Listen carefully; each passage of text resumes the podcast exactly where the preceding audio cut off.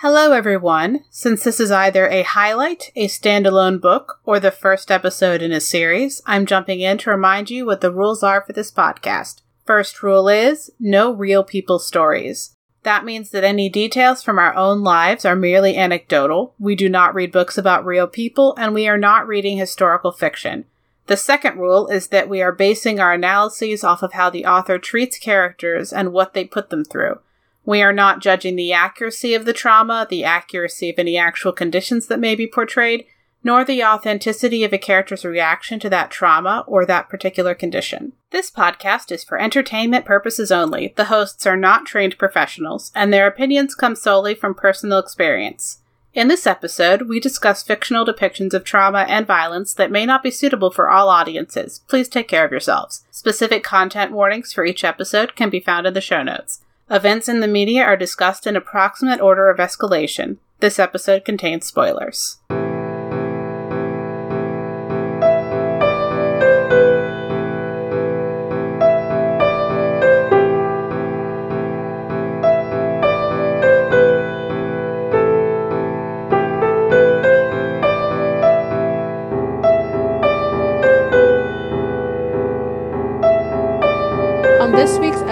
We will be discussing Uglies by Scott Westerfeld. We will follow Tally's journey through triumphs and peril as she struggles to find her place in what society wants to make of her. Hi, I'm Nicole. And I'm Robin. And this is Books That Burn, where we are discussing Uglies, book one of the Uglies Quartet by Scott Westerfeld. And let's get into our factions. For our main character, we have Tally Youngblood, and her parents, Ellie and Sol. Best friend, Peris. New best friend, Shay. We have Dr. Cable, David, Maddy, Avis, and Croy. And then random other uh, ancillary characters. But first, let's move to our minor character spotlight on David. David losing his home this one. So, part of why we're taking the time to talk about this is because we don't get very much detail on it, but it is a very major topic. And since we're talking about how works handle trauma, mm-hmm. this very major trauma not getting a lot of play in the book, we felt was important to discuss. Well, and and and particularly the way it doesn't get very much play. It it could absolutely have been handled, processed, but the author deliberately chose to have this character almost refuse to process this trauma. This this character actively pushes away the narrative that this trauma is happening to them in a almost almost emotionally brutal kind of just refusal to to deal. Yeah, even to the point where when Tally basically lies to these kids about, you know, saying that the smoke, oh, you know, it just like disbands every few years and then comes back together in a new place. He, uh, David basically says that he he wishes that that were true, and like it's a lie. It it got burned down. Uh, yeah. This was the only place he'd ever known.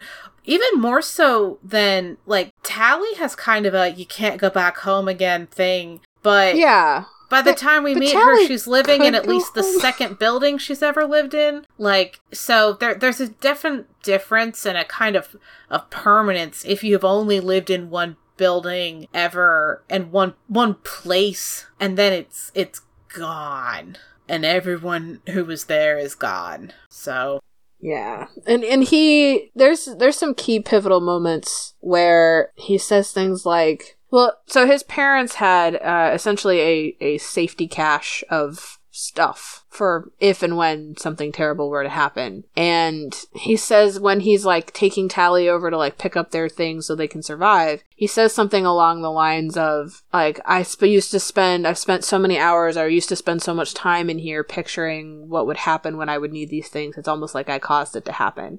Like he's he's starting out with he, st- he starts out with, My parents are fine, we just have to go rescue them. Eh, our house is really fine. Oh, this is actually okay because I basically caused it anyway. Like it's almost a denial with a hint of like A little bit of fatalism. a little bit of fatalism, a little bit of like self blame fatalism Mhm. going in there. But in all of this, he hasn't he hasn't even acknowledged that things could be gone. It's almost like he's talking about like, of course they're going to be gone. Nah, I didn't lose it yet. Like it's it's just this really in your face kind of just pushing aside of this reality and a, a refusal to handle it. And and we also don't we also don't know like a ton about David as a character yet.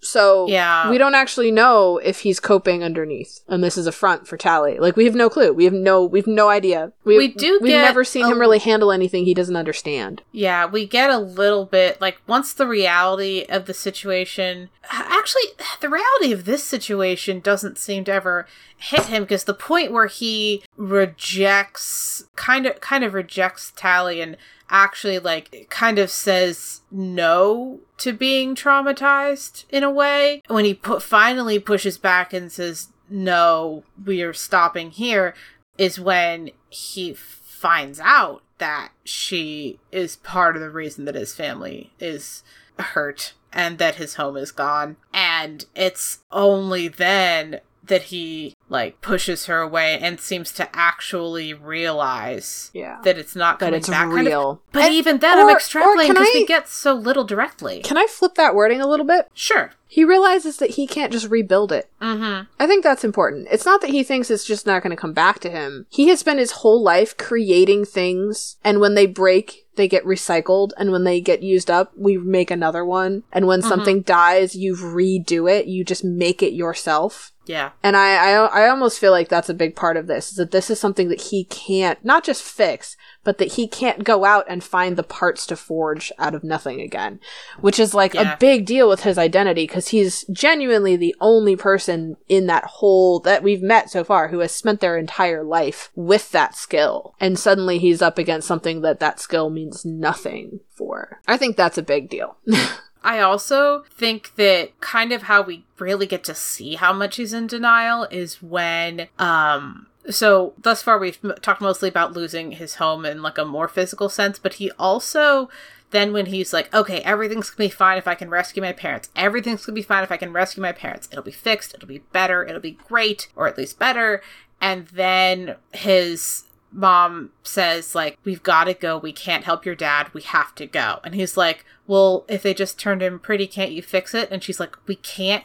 We have to go. We can't help your dad. And he just he asks her like again i think it's when he asks her like the third time she's like your dad's dead. We have to go we cannot help him he is dead and she didn't you can tell how much she didn't want to tell him that oh, yeah. Right then, while we're on the run, she just wanted to be like, we can't rescue him, we can't help him, we have to go.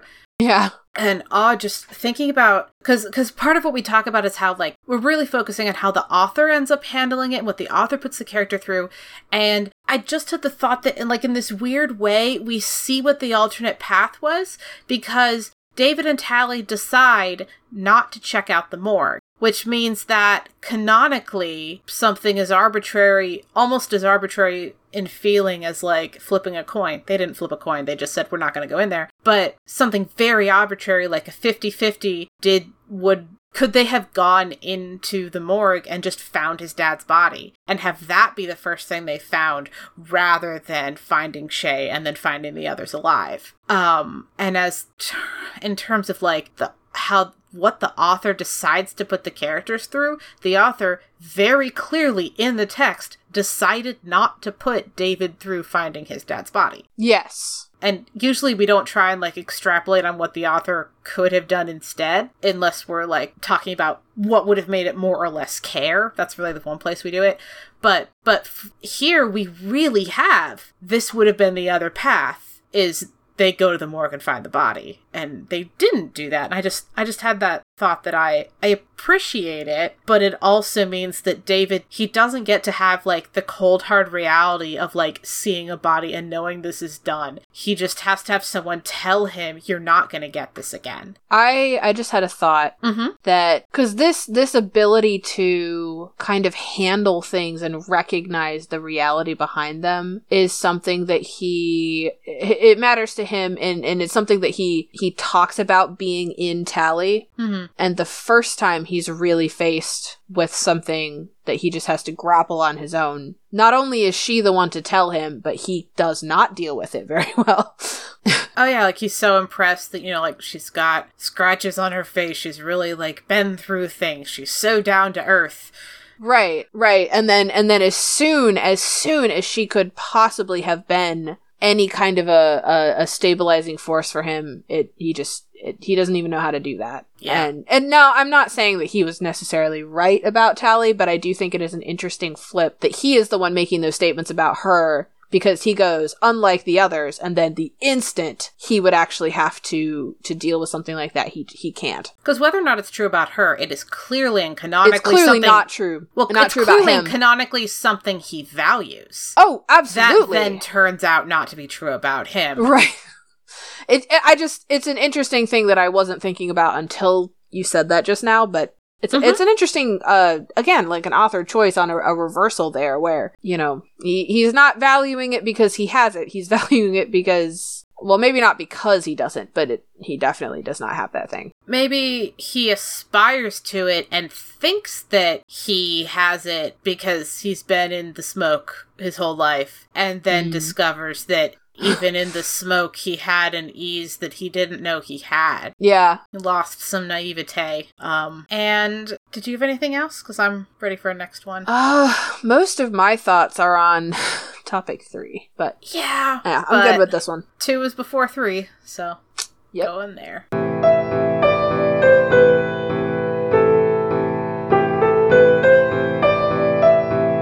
Moving on to tally and self esteem.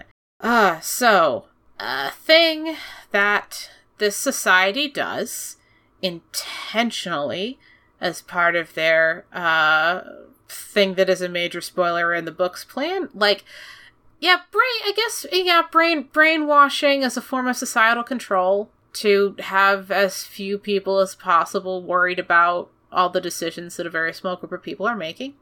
They, be, because they have this thing where everyone's going to get this operation at 16 and they need everyone to want this operation desperately. So they don't really leave room for anyone to like how they are. And it's hard to know to what degree um like kids call each other names and give each other weird nicknames. They they did talk. Shay and, and Tally It's, did it's talk hard to about know how much this is started by Oh-, oh adults oh, no, at we- some point in time. we get we get more on that. oh, okay. Shay and Tally have a conversation about how they are reprimanded because people are not allowed to use their real names with each other if they don't call each other by mean nicknames.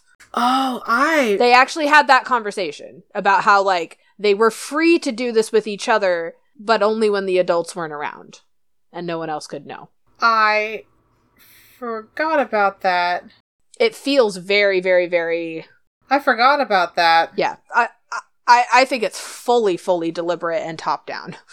Yeah, so huh, I didn't remember that bit, but it it is it is totally fitting with the rest of the book for the adults to make the kids not call themselves their given names. You know what I just thought that's interesting about that? Mhm. They do have given names. Yes. Like they don't start out with like your fake child name that'll get replaced when you become pretty. Like they they could have gone that route. Other books have gone that route. Certain societies don't go exactly that route, but it have a similar kind of like choose your name when you become an adult thing. No, that they have one. They They have a name. They get to They have a real name that they're not allowed to use because they have to be mean to each like other. Like they get like that's super deliberate. they get to use their name when they're a littly. is what it sounds like. Oh, now I really want to find where in the book it said that. The thing you were talking about. I don't Was it in I- front of the mirror? I read this book on my phone. I don't want to try. Um, no. They were talking to each other. This is before Shay left. If I had read this in a physical book, I could flip to it. I read this with a, a digital version. Um, it's it's when they are they're hanging out and they hadn't gone hoverboarding outside the bounds of the city yet. Had they gone hoverboarding at all? I don't remember. It was around there though, because Tally was talking about how cool it felt to call Shay by her real name and how good it felt to be Tally and how she was struggling not to call Shay skinny. Like she had to remember that she was allowed to use her actual name. Like that was a thing. Oh. Uh Okay, I found the passage, but also I think I found the passage. It comes up more than once, but there's like a specific. There's a conversation I was specific one. of. In the last week, Tally had learned that Shay only used her ugly name nickname as a put down. Shay insisted they call each other by their real names most of the time, which Tally had quickly gotten used to. She liked it actually. Nobody but Sol and Ellie, her parents, and a few t- stuck-up teachers had ever called her Tally before. So there, it Yeah. doesn't have that it's stuck up teachers, the teachers are also calling them by their mean nicknames. This is a Oh. a systematic thing. Oh, I didn't pick up on that. I had been thinking of it as teachers call them by their real names, the kids call each other by their nickname.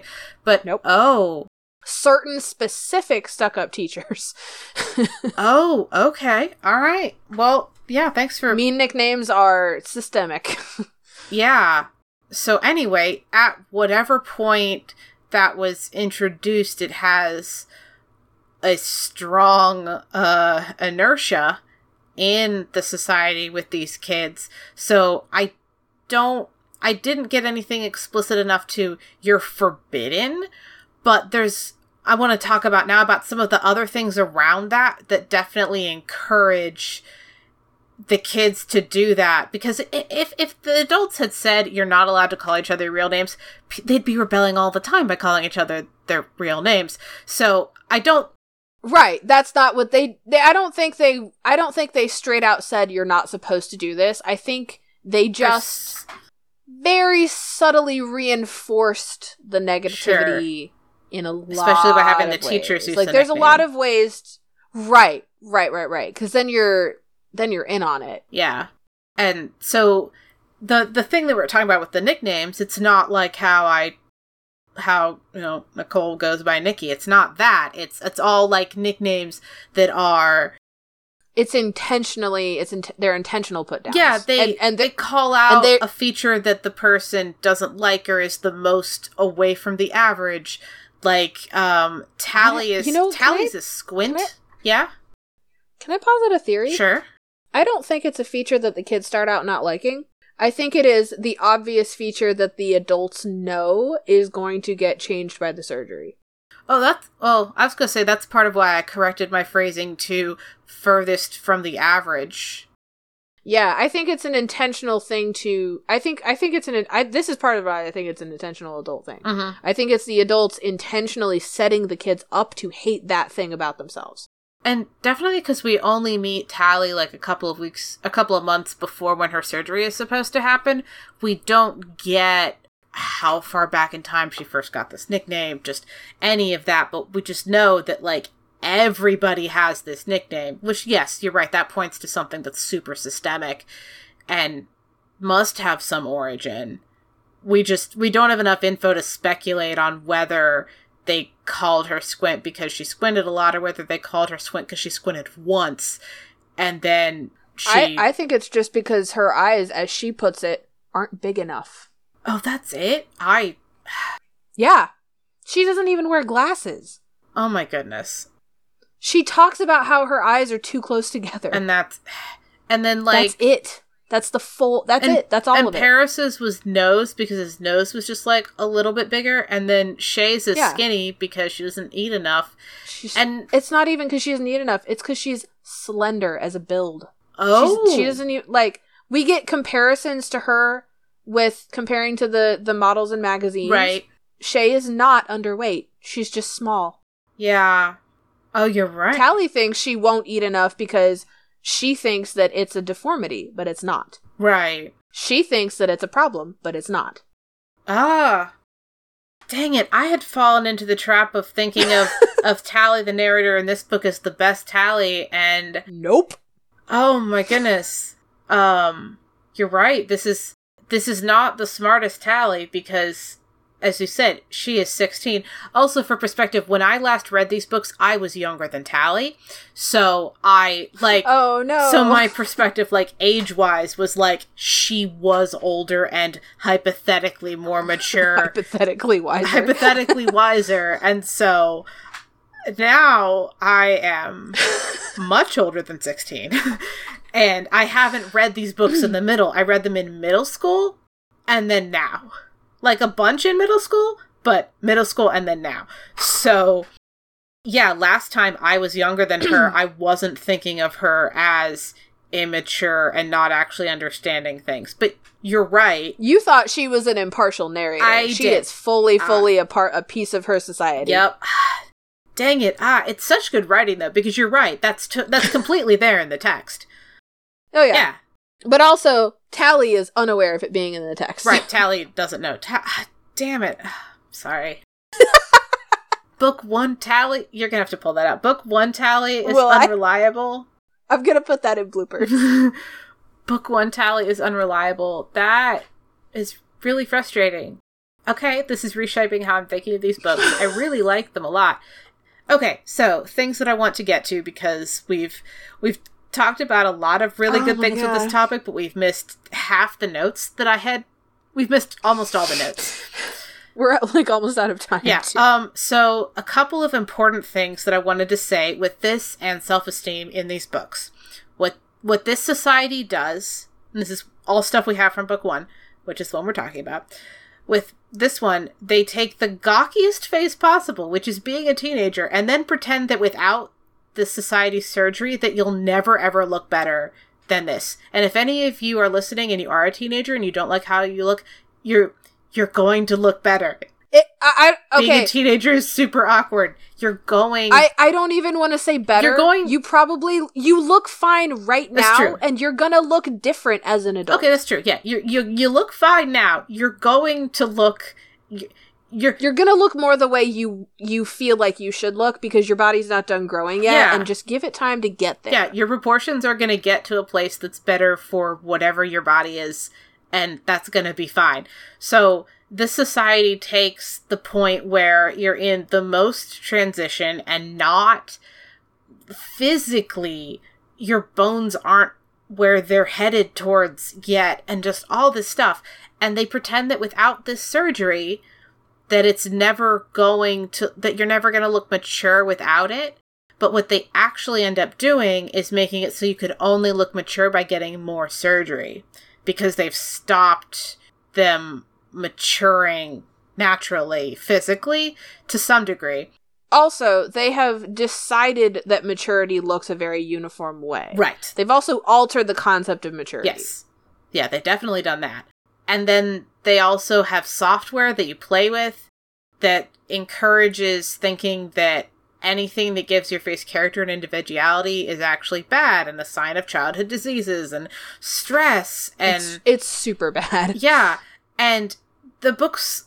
So the society is right in a limited way to yes, humans prefer symmetrical faces up to a point. Uncanny Valley is totally a thing.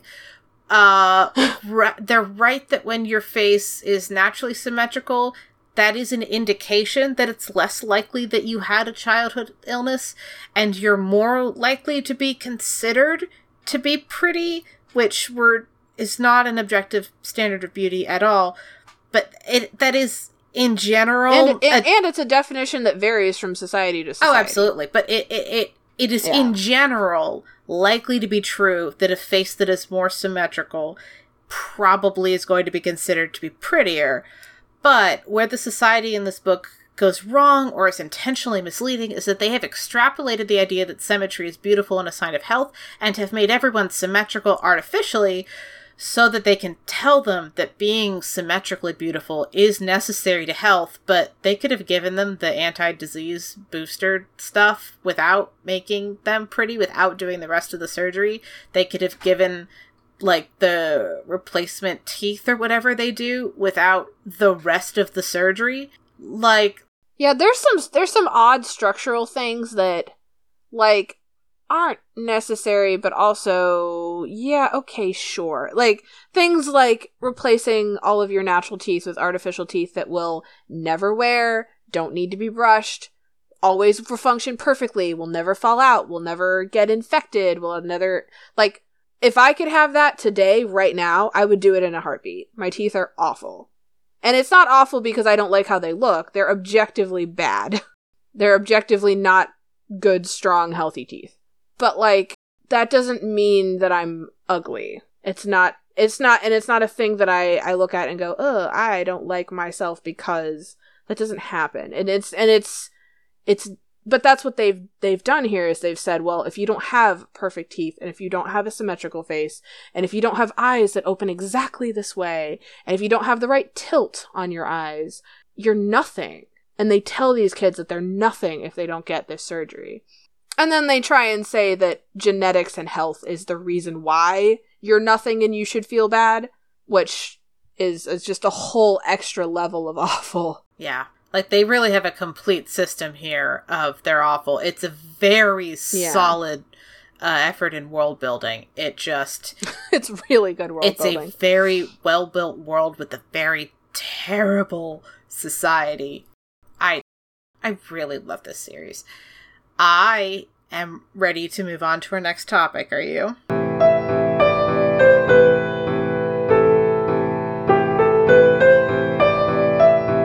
All right, on to my favorite topic. uh yep. Okay. Can I just jump in with this one? Is that okay? Absolutely. Yep. All right. So this I I am good I'm about to get very very meta on anybody who is listening to this episode and this is not your first episode of our podcast. Our our third topic is related to uh Tally and the the uh, ability or lack of ability to consent to trauma and danger. Tally goes through a, a bunch of things where she has the choice to either jump in and consent or she's being forced in with no ability to consent. Forced consent is not consent, and there are multiple points in this story where she is manipulated in a way either with uh either with straight up threats or just lack of information or lack of information and the big reveal later that it was their plan all along and she has no choice uh but she was she there's several points here where she either she thinks she has consent or the ability to consent to something. And as soon as she says yes, it's revealed that actually she doesn't have control over it. And that is a, that is a thing that we, Robin says, I have not read books two, three, or four, um, yet. Robin says that that is a thing that will continue to be something. Yeah. I have some pretty strong thoughts on some very meta text in this book. This Before is before you get into your meta, I just had one thought that I wanted to say explicitly because yes. the way you described this topic made me think of another example that I had not already thought of. Oh, okay, so the pendant. Because yeah, what the pendant right? did is she thought she had the ability to consent. She thought she was in complete control. She thought she was saying, okay, I am now ready to betray everyone who just took me in. And instead, what happened is she decided, no, I am not willing to consent to being part of betrayal. And because she damaged the pendant by trying to destroy it and triumphantly not help betray everyone, that she destroyed it activated an automatic thing and made her be responsible for betraying everyone as she thought she had the ability to consent and then didn't consent and it happened anyway. No joke. Yeah. Leading up to that moment, pretty much ever since she had the realization that the pendant was impervious to water damage, all the way up until the moment she chucks it in the fire, I was kind of mentally yelling at her, "Hey, you're near an ocean. Just drop it in and walk away. like, it, even if it does go off, chances are it'll be miles away. Yeah. And she doesn't do it. But, okay. So let's, we're gonna, so I'm gonna break down some Wait, are you ready now? Yeah, yeah, I'm ready. Okay. I just that was a very specific, No, interesting one. Yeah. So, part of the thing that lets Tally either consent or not consent is the ability to understand things that are a danger to her, which means that she she just recognizes threats essentially, and she has the ability to work out the implications of those threats and respond and learn about them and grow and and the, so here's here's where it gets kind of meta. there is a narrative that is very very subtly introduced in this book and then at one point in this book explicitly broken down under the guise of scientific terminology. Um not not science is in like dense or difficult to read, but is in a scientific explanation for for a mechanic in the book, but it, it breaks down this concept pretty well.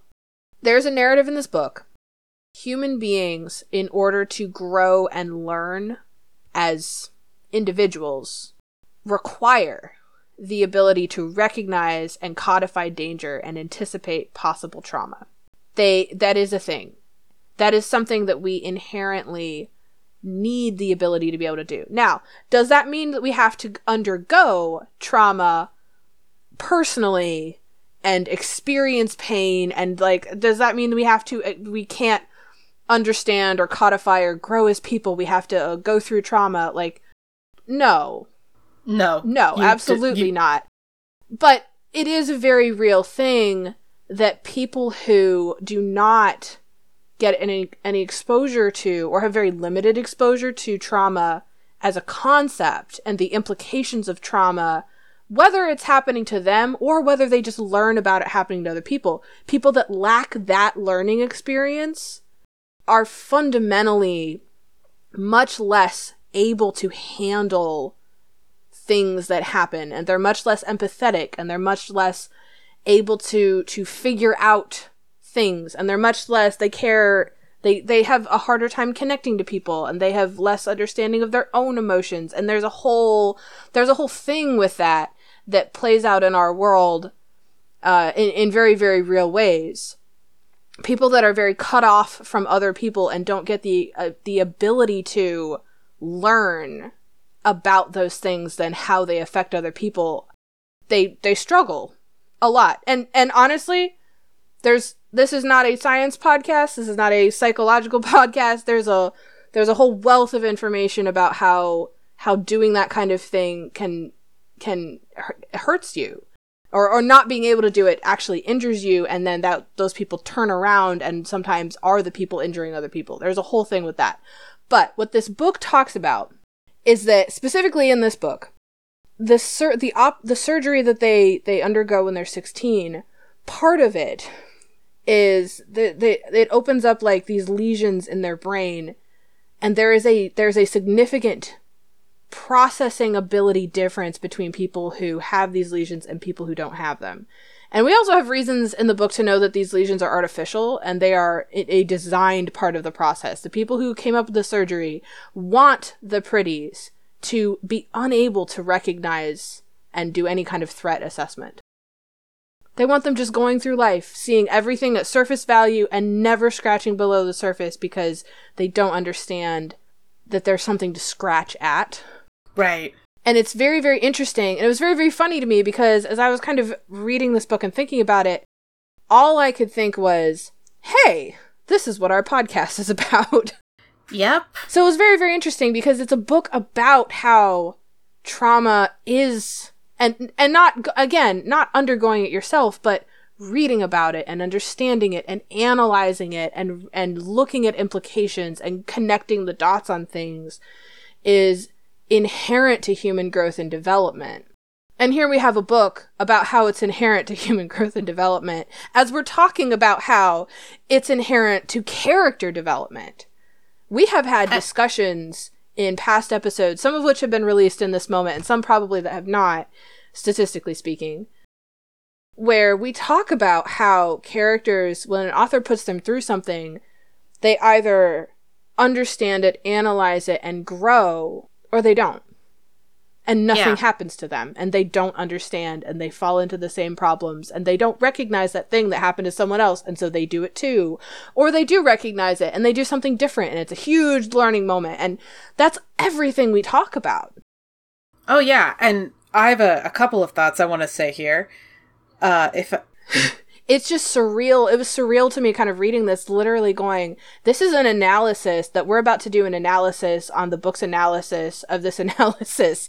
It was just, it, it was Yeah. really, really, really cool to read, especially because I, I was somebody who absolutely did not read these in middle school. And I, I, del- I almost, deli- I deliberately did not read them. Robin did tell me about them and I thought they did not sound fun. I described them very poorly. I described what the book conc- I described the way the dis- the society, like the bad things that it said about things, without communicating that this was a dystopian novel. And so Nicole was like, "I already know this. Cool." Ro- Robin basically tried to sell me on it as being something that will teach you that your looks are not inherent to your self worth. And I just looked at them and was like, yeah. Anyways, like I did not understand that. I did not understand this. yeah book. um so i have a couple things that i want to say with, with this and, and um so in terms of like this is why we make this podcast is because we one of the things one of our our guiding like theses with what the books we pick and what we talk about is that being exposed to uh, a dangerous situation through fiction can be a way of processing emotionally parallel or similar things in your own life or just mentally being able to prepare for something happening or processing and having a better understanding of something that has already happened. When you see some see a fictional character go through something that parallels your experience and then the fictional character works through it and gets better and you say oh I can do that. That can be that can be okay for me. That can be good. I can not I can get help instead of just having that ideation. Like whatever it is. Like Yeah. and so It, it's part of why we pick. It's part of why we we look at the books and we look at, and it's partly why people identify with with books because they look at a character going through something that they've gone through, and then they can kind of almost vicariously work through how it felt. and or, you need or, the, or they sympathy see a and character empathy doing to do something that. that. they want. Yeah, they you need it already, and it also helps develop it. Yeah. You It's can build sympathy and empathy thing. with like fictional characters and and like with going back into the book specifically part of what this operation does is it makes everyone act the same without having sympathy or empathy really for each other. Or even for themselves. or yeah not yeah. Not being not being uh gentle to themselves. It's just oh i'm not ugly anymore without recognizing that they weren't ugly in the first place. Even more than that even more than that we get a couple moments with um oh what's his name? Shay or no. David croy no uh the guy Oh. the, Peris yes we get a couple moments with Peris where he very he in in tally's words he exemplifies all the things that the two of them used to make fun of the pretties for specifically doing things and that just felt good at the time with no consequences ever because everything was safe and they can do anything they want and the Yep. government will keep them healthy and safe and alive and they don't even have they ha- they have literally no consequences and no real understanding or connection to consequences like this is a world where if they have a bungee jacket they can jump off of a 10 story building and just it'll just take a while to fall to the ground but they'll be fine Yeah, and and even if they forget the jacket, there's other measures in place. You have to be identified, I think. Like there's like I don't remember what the jewelry for the pretties is, but there's the belly sensor or uh it might be the belly sensor. But there's there's specific there's specific like tracker devices that they're fitted with and they're and and Tally kind of talks about the the whole thing of, you know, Interface ring. she's- That's what it is. Yeah, that one. Uh, she kind of talks about the fact that like she took off her tracker ring, so she'll die. But even if the pretties forget their jacket, they'll be fine. They're in the system. And Yeah. there's a there's a, a very deliberate there's a there's a whole like culture among quote unquote new pretties where all they do is things that feel good with no consequence, no connection, no cares in the world, and no attachment to them because they've lost this ability to to have anything nuanced ever and they don't Yeah. they don't use those words in the book precisely but they describe it over and over very very well. And it's it's just re- it was really it was just surreal for me to to read this book and and look at it and kind of go huh they're saying what we talk about. It was really So- fun. We had said that the topic for this was consent, and yes. specifically, I want to make sure that we touch on the reason that we called this topic consent. oh yeah go for it So, being able to recognize and codify danger in these books is something that you can only do if you don't have the lesions. And at the very end of the book, Tally consents, finally, actually, um, not coerced, consents to to having the operation that may take away her ability to genuinely have further consent because they need a willing test subject to find out if the um, pills that can take away the lesion will will work on Yeah. anyone and help anyone and so she basically agrees to be a test subject. She volunteers to be a test subject. They weren't trying to get it to be her. She volunteers to be this test subject for this just untreated, untested thing. And because once she is a pretty, if she has the lesions, she won't want to, she won't see there being any purpose in in having these pills. She won't be trying to be different because of that, she has to consent beforehand in writing. And they do, there's some really, really good discussion and examples of consent and how important it is in this really cool world specific way in the last couple of chapters. And I just remembered a whole bunch of things that happened in book two. I'm fine. I just remembered a bunch of really bad things that happened in book two. Hold on until we record again.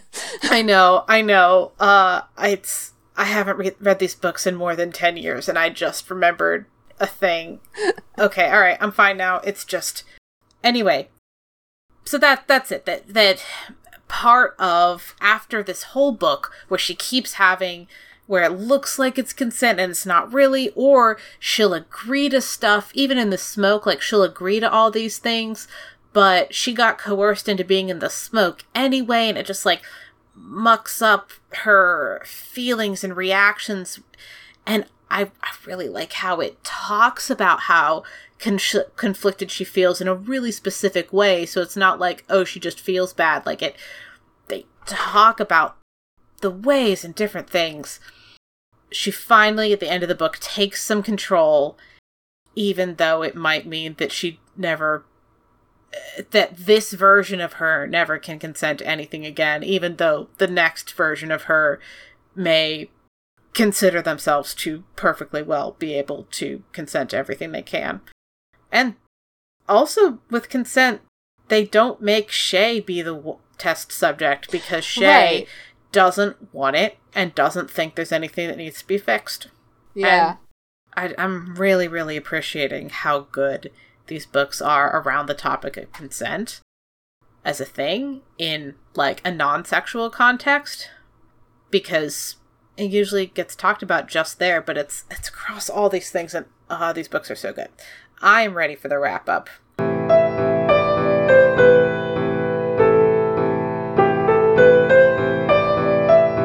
Do you enjoy video games, drinking, and attempting to solve the world's problems through ridiculous games? Spend some time with Zach and Josh from the Midwest Meltdown. This show is created by two friends who've spent the past 14 years telling funny stories, talking about video games and anything else that comes to mind. They wanted to turn their passion for gaming into something they could share with others. Again, that's the Midwest Meltdown on Spotify, Apple Music, and Podbean.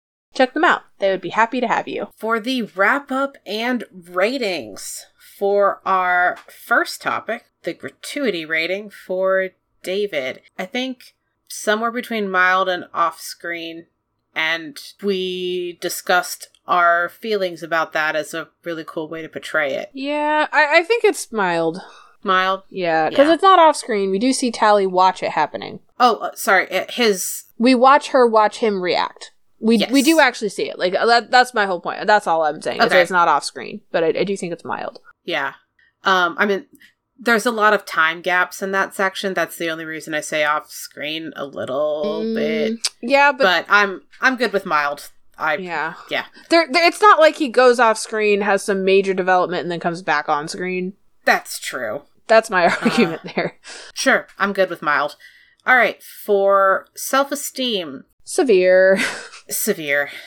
Um, it is the premise of the books. It is the premise of the books, and also we have some content warnings on that section that Yep. even just having them there kind of kicks it up to severe anyway, Yeah. in my personal opinion.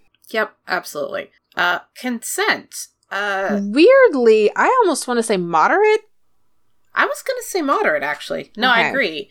I I don't quite know how to exactly how to qualify it's gonna it. it's gonna I think it was just we'll get to this in that section, but I think it was maybe handled with enough care that it almost pulled it down. and we do you try know. to keep those as two separate ratings. Yeah, would say but, but is I think I think in this I think the language was chosen did both things. I'm not saying that Mm, treating it with care okay. pulled it down. I'm saying that the language chosen both treated it with care and also pulled it down to moderate. Like as a Okay. as a as a general topic, it's it's more on the side of severe. But the way it was worded and the examples used and how it was Mhm. treated and the content and the types of discussions the characters have, like the way it was treated makes the the impact on the reader a it's not mild, but it's definitely not severe. yeah, no, I I, I agree. I separately, th- yeah, Also, also it is our metatextual topic, so yeah, we we definitely needed it to be last for reasons, but the actual things in the book, the way it was talked about. Yeah. Yep. Anyways, moving on. I guess yeah, we didn't quite order these by severity. Well, in one sense, but Well, we we didn't in the sense that we normally do. We did in a broad scheme of things type sense. yeah, yep. Uh, is the trauma integral? David's thing. I Yes. yes, you could. If we took it out, would it be the same book without replacing it? Mm, no, I think that Okay. If we replaced it with a different trauma, would it be the same book? I think okay. So there's two components to his thing. Mm-hmm. there's the place and there's the person and i think that for the the place component is integral Okay. and the person component is interchangeable Oh yeah, yeah, yeah. All right, I'm gonna put both. Then that's Okay. fine. Yep. Okay. Self-esteem integral. integral It is the plot, or it's the driving. Yeah.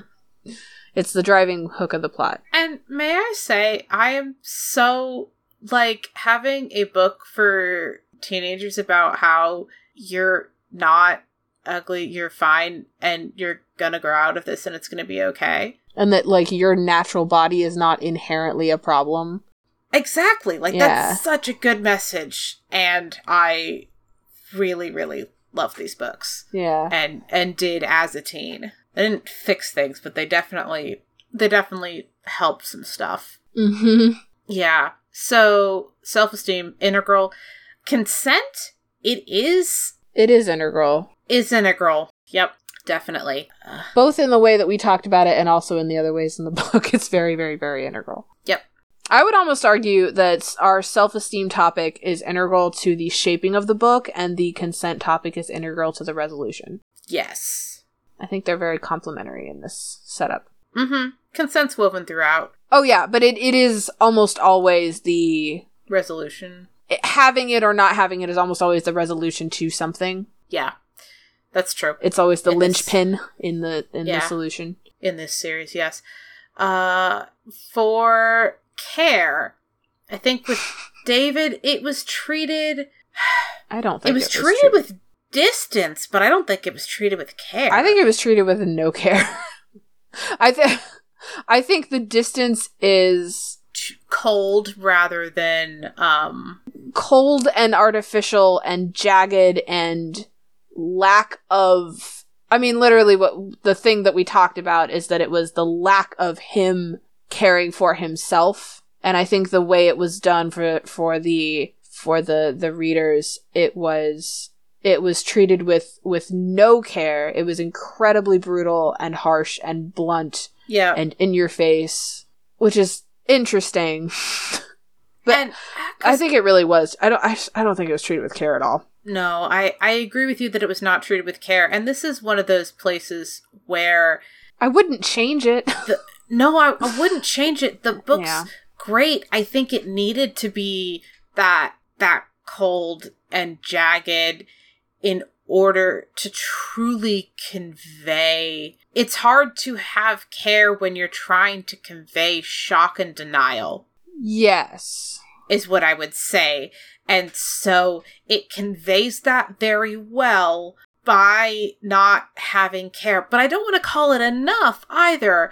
I think it is No, I don't think it was enough. I think it was straight up no, and I think it was on purpose. the book is calculated and the narration is careful to not give care to the thing that happens. It's weird. Um oh no, not callous. But It's not callous, but it was not treated with care. It was not treated with care. Yeah, it's in this weird middle cold neutral zone of grief and denial. Um yeah, and moving on to self-esteem. Uh this I th- none or enough. Oof, I'm not sure. Not enough. Not enough. Not okay. enough. Not enough. Only because of this particular topic being incredibly harmful in just even if you just know people who have trauma from Yeah. similar things. So I have a little bit I have a little bit of pushback. I would my one thing is I would call it enough because I have read a book and we can talk about it later. Okay. I've read a book that Once. handled No. this topic badly and brutally and it actively hurt my mental health to read the series. And Mm. it was for the exact same topic. So I have seen this handled badly. I I'm not saying it was okay. Well, say we're not going to say badly, but this if you I I'm not I'm not saying this was handled not with enough. no care. I'm saying I'm saying that this book is almost set up. it's part 1 and we haven't resolved it yet, is that kind of the feeling? Okay, hold on. I have to No, no. I I think this this book is del- I think very deliberately set up in a way and we actually we actually ran into this not necessarily well yeah, actually we ran into this during our discussion of this topic. This book is set up mm-hmm. in a way so that you as the the audience as the reader, you internalize a little bit of the main character's prejudice towards variation in humans. Mhm. You're you're set up to read the main character's viewpoint on other people as legitimate. You're set up to see them as a, as an unbiased, neutral, uh, uh, neutral narrator. And Yeah. if your trauma is this trauma, and you're reading about That's a true. about a main character who looks at other people and sees them as gross and bad, and looks at herself in the mirror and sees her as gross and bad, and you're reading that, and you're reading it, and you're reading it as true. Okay. This is not tre- This is not treated with care. Mhm. Uh, or at the very least not enough like it's i don't think it's i don't think it's necessarily like the worst Mhm. I don't, I don't think it's going to damage somebody who doesn't have this thing. Uh, I'm not saying that. Like, I, I think if you, if you don't already struggle with this, I don't think you're going to get damaged from reading it. But if you do already struggle with this, not everybody who reads it, but I, I believe that uh, it's, it's definitely something to be fully, fully, fully aware of as being in the book Yeah, definitely a thing. and you having to gauge if you can handle the main character thinking about herself this way and other people this way. Yeah. That's my argument. No, I I I do agree and I was focusing a little bit more on um a facet of this topic and not the whole thing. So so when I was talking about this being handled badly in a different book, I was focusing on a very specific facet of this. Um That makes sense. the um or this is going to be in our content warnings, the eating disorder facet Yeah. of this uh we can talk later about that book because i don't want to i don't want to You don't want to read that a book. i don't i don't want to read it for I'll read it and we, We- can talk. we about could it. maybe do it as we could maybe do it as a highlight i don't want to read the whole series Oh, um okay. We'll i think we later. should because of how this other series handles a lot of things i mainly don't want to shade a book that we're not reading That's fair. and i haven't read in 10 years Okay. So, I have seen eating disorders in a YA novel Mhm. handled what I would consider to be badly. Mhm. Um, and I, I I'm not. I'm not arguing this was it- handled badly. sure, I think I think that topic actually was handled with care, but I will agree that the self-esteem and other facets of body image issues Mhm. That I okay, I will agree with you there that that was not enough. Oh yeah, I I was I am not I am not focusing directly on the Yeah. on the eating disorders. I'm looking at it as a whole Sure. entire package. Cuz cuz eating disorder is not the cause. Eating No. disorder is the reaction to this other thing that is incredibly pervasive here. Haku, my child. Absolutely, but I was so I was so transported back to this other book that I was like, well, Stop. it's a lot better than that one. Um, so, uh, I Haku just tried to eat my headset. Haku, don't do that. She's at that Ah. young tender cat age where she just likes to nibble on things. Do they grow out of that? No. Okay, I didn't think This so. is this the age lasts the lifetime of the cat. Yep. uh, yeah. Our other sibling's cat was responsible for eating three headphone cords of mine in a Oh, I forgot about that. Yeah, that was bad. That's really bad. Anyway, uh so let's go with not enough care. Um I think that if you follow the series through to its conclusion, it can be a very positive thing oh, for oh, yeah. processing and addressing this, but It's, it's in order to set get to there, we had to start here, and Yeah. here is a very uncomfortable place. Yeah, I I mean it, it definitely reads that way to me as a as a first time reader. It definitely reads as like, okay, we're setting up this thing and we need you to be in this mindset because we need you to understand it. All right, now we're going to debunk it. Like that's that's now we're going to heal Yeah. from it together as a group. Like that's very much the vibe that I get from it, but like putting But yourself in in a book, traumatized mindset to heal from like getting in that mindset is is you can't if you treat it with care you don't get there like Yep. yeah So, not enough, but well handled. yeah oh yeah and, and not enough doesn't mean bad necessarily it just No. yeah All right. Uh, moving on to consent. yes I think was treated with care. i think it was i think it was treated with care in a really really cool way actually i really liked it Mm-hmm. Yep. And can I just say, it was refreshing to have a YA book that explicitly focuses on consent and is not about consent in relationships or sexual consent. Like, that's not even a discussion that is had. No, it was just consent is really important. It's- consent is really in, important. In things. Yeah.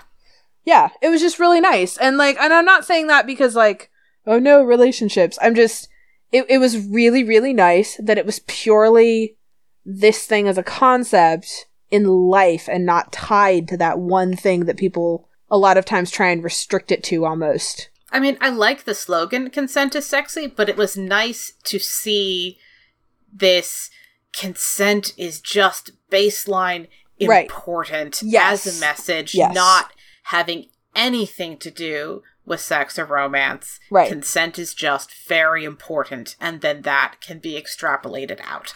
That Right. was nice. Yep. Point of view. Tally. It's Tally. Uh, but I have a little bit of a, a caveat. Okay. This is uh pre-operation tally. Pre any Oh. operation tally. Pre-op Because tally. yeah, this is pre-op, pre-pretty op tally. Uh Pre pretty op is too many letters for me to type in our spreadsheet. I'm just gonna put pre op tally. okay. That's actually right. probably not true, but I don't want to type more. Yeah, I don't really want to refer to her as ugly tally because No, that pre-op tally. that doesn't yeah, pre-op tally. She's pre op tally. Um, that is important. Uh, if you continue with us to the later episodes and this journey that I'm taking my co-host on because they have not previously read these, uh, that's a very important distinction. Yes. This will not be a series where it's like, well, it's the same perspective again. No, it is good writing, good world building. no spoilers. Ah. Moving on. No, no spoilers. Moving on. Anyway, pre-op tally. Okay, do you have an aspiring writer tip? Oof. Um, mostly just it's really nice to have this. I mean, I kind of talked about this a little bit with analyzing how consent was handled, but it's just really nice Mhm. to have a story that is almost meta, but in a way where the main character is not aware of it being meta. Yeah. and like and i'm i'm not saying i don't know maybe maybe we just have need you to turn that into a tip again uh but uh, there's there's so much there's so much of the time where either you don't have that meta conversation in the book you only have it if you like deep delve analyze it. Mm-hmm. or your main character is telling you about how they learned and grew. Yeah. and it's it's never it's never it it, ne- it never crosses. And th- i'm not saying no but crosses. I'm saying that just a lot of fiction is one of the two. It's either something that you have to extrapolate from the text yourself or it's something where the main character tells you what the things that you're supposed to notice.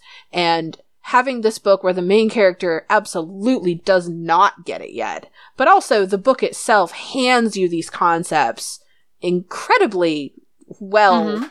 in a very very easy to to digest and process kind of a way. It was just it was really cool to read. I i did i actually said this to to robin before we started recording. This was a book that middle school me would have hated so much but adult me really appreciates it middle school me would Yeah. have not understood why you were telling me things i was already i already knew and why the main character wouldn't seem to like get it adult me goes oh that's the point." point and i don't know it's it's it's interesting so i don't know if that counts as a tip Uh, how to turn that into an aspiring writer tip? Oof. Uh, this one did show and tell Ooh. for specifically the topic of oh consent. no that makes sense Very you don't well. have to pick one you can do both No, you don't have to pick one. Do both. yeah So we have several Okay. instances of show, and then a very explicit. Here is why we're doing what we're doing before we move on to the next thing. yeah But by having show first, it doesn't feel like a it's not a shoehorn fisted info dump. Yeah, yeah it's just it's not it's not a railroaded campaign in a yeah, yeah. It's this is sh- we have several examples, and then no, we are going to do this right, and then they do it right yeah after several examples of it going badly. Um, instead of just you know you should do it this way, does it badly. You didn't do it right because like that's That's un- that's just frustrating to read when it's like, ah, why didn't you follow directions? I didn't want to because I'm a main character and I have to learn things, and the audience Yeah. is like, ah, but we already But knew having- better. yeah. Speaking of the whole, speaking of the whole analyzing trauma as a learning mechanism, mm-hmm. like that's stressful. That's stressful to read when you, as an audience member, are learning and growing and recognizing, and the story doesn't learn and grow with you. That's frustrating. And this book does Yep. not do that, and it's it's so good. Yep. Uh, do you have a favorite non-traumatic thing about the book? Uh, favorite non-traumatic thing about the book. I like the science behind their hovercraft. Ooh, that's nice. Just in general, I just like the whole magnets, but almost not really magnet thing. I think it's also a really good explanation for why they can't just hoverboard everywhere. Mm-hmm. Uh, and I also think it's really nice where they can build themselves hover roads. Yep. Uh, and it's also a a concept that I have seen. I don't know if it's actual experiments with, or if it's just people writing, or if it's just people writing like meta text. Ooh, what if we did them this way? But I don't know. It's it's. I thought it was cool. I thought the descriptions of them writing were cool. I thought it was very good. Like speaking of showing your narrative, it was very good. A very good show Yeah. of what it would feel like, and it was fun to read. Do you have one? I do. You have. I have. Okay, so this was. I don't know if it was the first one, but it was a very early book for me where I just I fell in love with this book from the first line. And it's a very weird first line. I I don't remember whether I picked this up from the bookmobile or the library. But so okay so what happened is there was this okay like it we had, the library gave this like presentation of like these are the new ya books and i saw the cover and i was like oh that's cool it was it's i i saw the one where it's uh where you can see like half her face and like the eye and it's like green on one side if you've seen this cover it's very distinctive the copy i own now is no longer this cover Aw. Anyway, so we had like this ad for this book, and I was like, "Oh, okay, that's cool. I'm gonna open it." And I re- opened it, and I read the first line. I was like, "I need to read this book." I still think about the first line of this book like weekly. just years later, just randomly, like every one or two years, I'll be like, "Ah, the first line of Uglies." um, and the very first line is, and I'm gonna read the sentence too because you really need that for context. The early summer sky was the color of cat vomit. Of course, Tally thought, you'd have to feed your cat only salmon flavored cat food for a while to get the pinks right. That's a very And- good, it's a very descriptive first line. It's such a. And then there's even more lines about, like, how some of the clouds look like scales. Like, it's, uh. It's very good. This it paints a very this book paints a very very good visuals for things Yeah. just in general, and and Mhm. and not in an exposition-y kind of way. It's just it's very inherent. It's very nice. And, like, this is the, this is the, like, like, event equivalent of Tally was staring at the skies because she's, like, a teenager and bored. Yeah, but instead you get this this ah such a good line. It's my my favorite thing. I i genuinely think about how much i love the first paragraph of this book specifically the first line about every every one to two years. Like over over a decade later. Oh no i think it's 15 years later. Um i um just not quite 15 15 since this came out but not quite 15 since i found the series yeah. but it's i think about it every once in a while and it's so good and that's my thing Uh, before we officially end, I just would like all of you to know that our lovely assistant editor has spent the last almost five minutes trying to distract me so that she can attack my headset cord by. So she's under my chair. She reaches out a paw. She tugs at my sock. When I move my foot, she whips around real fast and reaches for the headset cord, which is like, speaking of, hi baby. Which is Jun- junior assistant editor that was that was Kohaku saying that she can't believe I would say something so terrible about her. How dare I insinuate that she's Mhm. trying to attack something that she knows not to attack? Ah. Uh, but yeah, it, it- I just keep feeling this tickle on my foot, and then I look down, and as soon as I shift my foot, her paw whips around at my headset cord. Like I don't know what she's trying to accomplish. If I look down, I'm staring at the cord, yeah but she's she's doing her her absolute best, right, baby? Well, uh, I think I don't have anything else other than I really love this series and I'm both looking forward to and with I love this series. You're just looking forward to it. I'm looking forward to it. I'm also remembering all the bad things that happen to the characters because there's a reason this is a great series for our podcast. oh So, boy. Yep. Uh anyway, I just I I really really like this author's books a lot. Not all of them have been amazing for me. Like there there were a couple I just couldn't get into, but like this and Midnighters I read over and over and over. Wholeheartedly recommend Uglies Quartet and and Midnighters. Just they're great. They're really great. Uh, catch us on the Facebook group if you want to talk with me about how much how awesome Midnighters are, um, or Uglies. Just either one. Uh, Just whichever. I'm, Whichever I'm catches your particular fancy. resplendently scintillating illustrations, and it's ah um yeah. So that's it. Plug for entirely different series by this author. you have Uh, plugged two entirely different series. One that you didn't actually name. You just plugged it without, or no, Uh, I wasn't. I wasn't plugging. no. it. You I'm had a you had a that one. plug, and then you had one that you were basically saying, "Don't read this." Yeah, you had something. not pointing anyone towards it. We may cover it eventually as a highlight. Anyway, so Something about this particular book makes you think of other books, which I find very, very amusing. At least in context of the actual podcast. well, this was this was my this was my jumping off point for finding out. This was my first YA Wow. book. This was what got me into. This is a genre. These are things like this might What are you doing, this child? might predate me reading Redwall, but I'm not sure. That's how early this was for me. Yeah. Oh, Like like the bookmobile came to the library, there was a commercial and a presentation of like these are the YA books and I was like there are YA books. what is this? Where And have I you been my whole them. small, short years of existence? Yeah. So yeah, this book makes me think of other books because it was it was the first it was a, if not the first a very early YA series that I read. Fair enough. Yep. All right.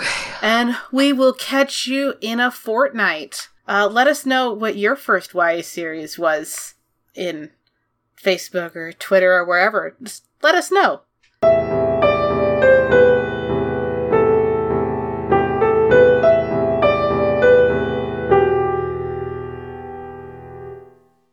All music used in this podcast was created by Nicole as Heartbeat Art Co. and is used with permission. You can follow us on Twitter at Books That Burn, all one word. You can email us with questions, comments, or book recommendations at booksthatburn at yahoo.com. Support us on patreon.com slash books that burn. All patrons get access to our upcoming book list and receive a one-time shout out. You can leave us an iTunes review. This helps people to find the show. And find us on iTunes, Stitcher, Google Play, or wherever you get your podcasts. Thanks for listening. We'll be back in two weeks.